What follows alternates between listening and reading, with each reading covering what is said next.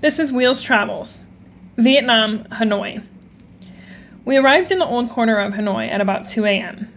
I had a two bedroom Airbnb rented and was so excited about the space, including the washer and dryer we would have for the next four days.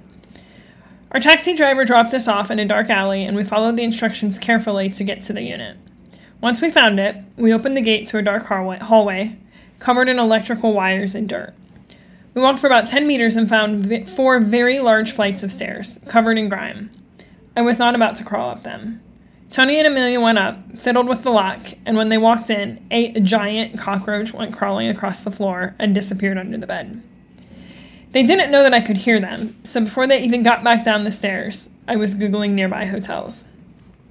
So here we are at 2 a.m., walking the dark streets of Hanoi, looking for a hotel that had vacancy for three. We weren't picky at this point. We just wanted three beds for the night, without large rodents. We would find a better place in the morning. Across from the Airbnb, there was a hotel that Tony went into. He asked for a room for three, and the gentleman smiled and gave a good solid head nod. Tony didn't think much of it until he asked how long he needed the room. When Tony said one night, the employee shook his head no and handed him an hourly menu. That's right, Tony almost booked an hourly love motel for his girlfriend and mother in law. You don't know what a love motel is, they are hotels that are rented by the hour for couples to frequent when they, well, want to have some fun.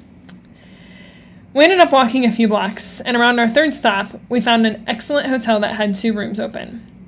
We grabbed them up and each slept for a solid 10 hours before we woke to explore Hanoi.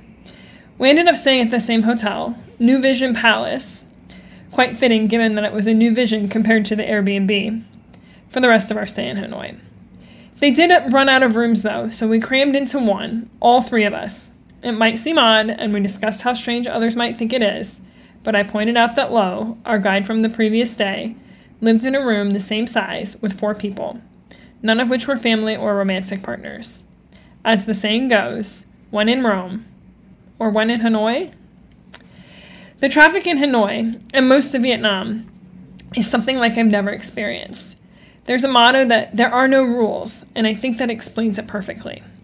The sidewalks are covered with vendors and parked motorbikes, so the only option is to walk on the street.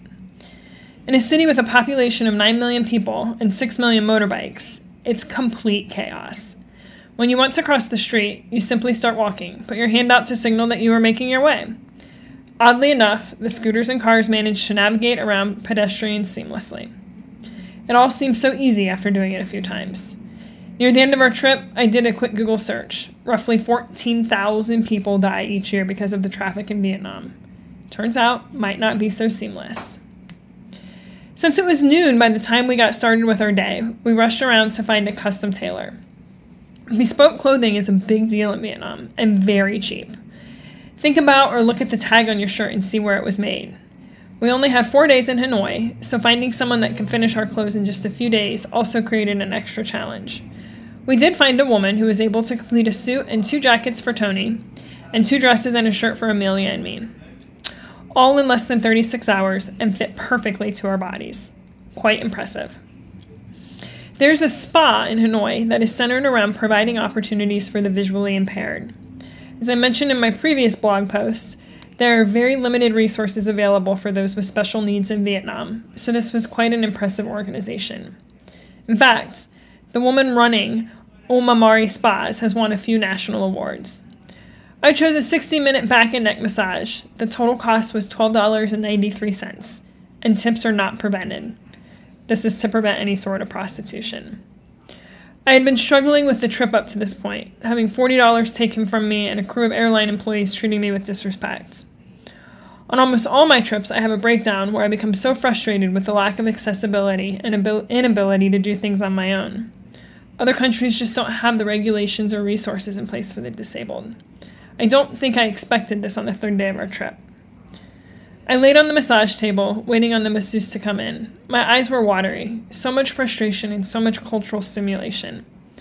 I watched the young Vietnamese man come in and feel his way around the table.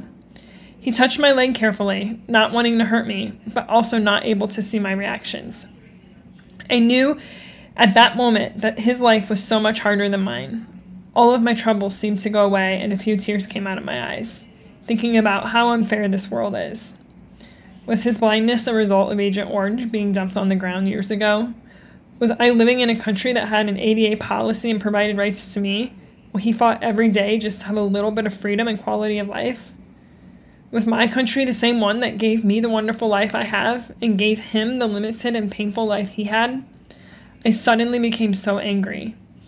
Not at my situation or his situation, not at my country or his country. I was furious with life, with the inequality, with the absolute incredible amount of pain that so many people go through every day. While my neck was relaxed when I left, I had a huge amount of turmoil inside of me. I wanted so badly for the Omamori Spa to not exist, because maybe if it didn't exist, then the blind wouldn't exist in Vietnam.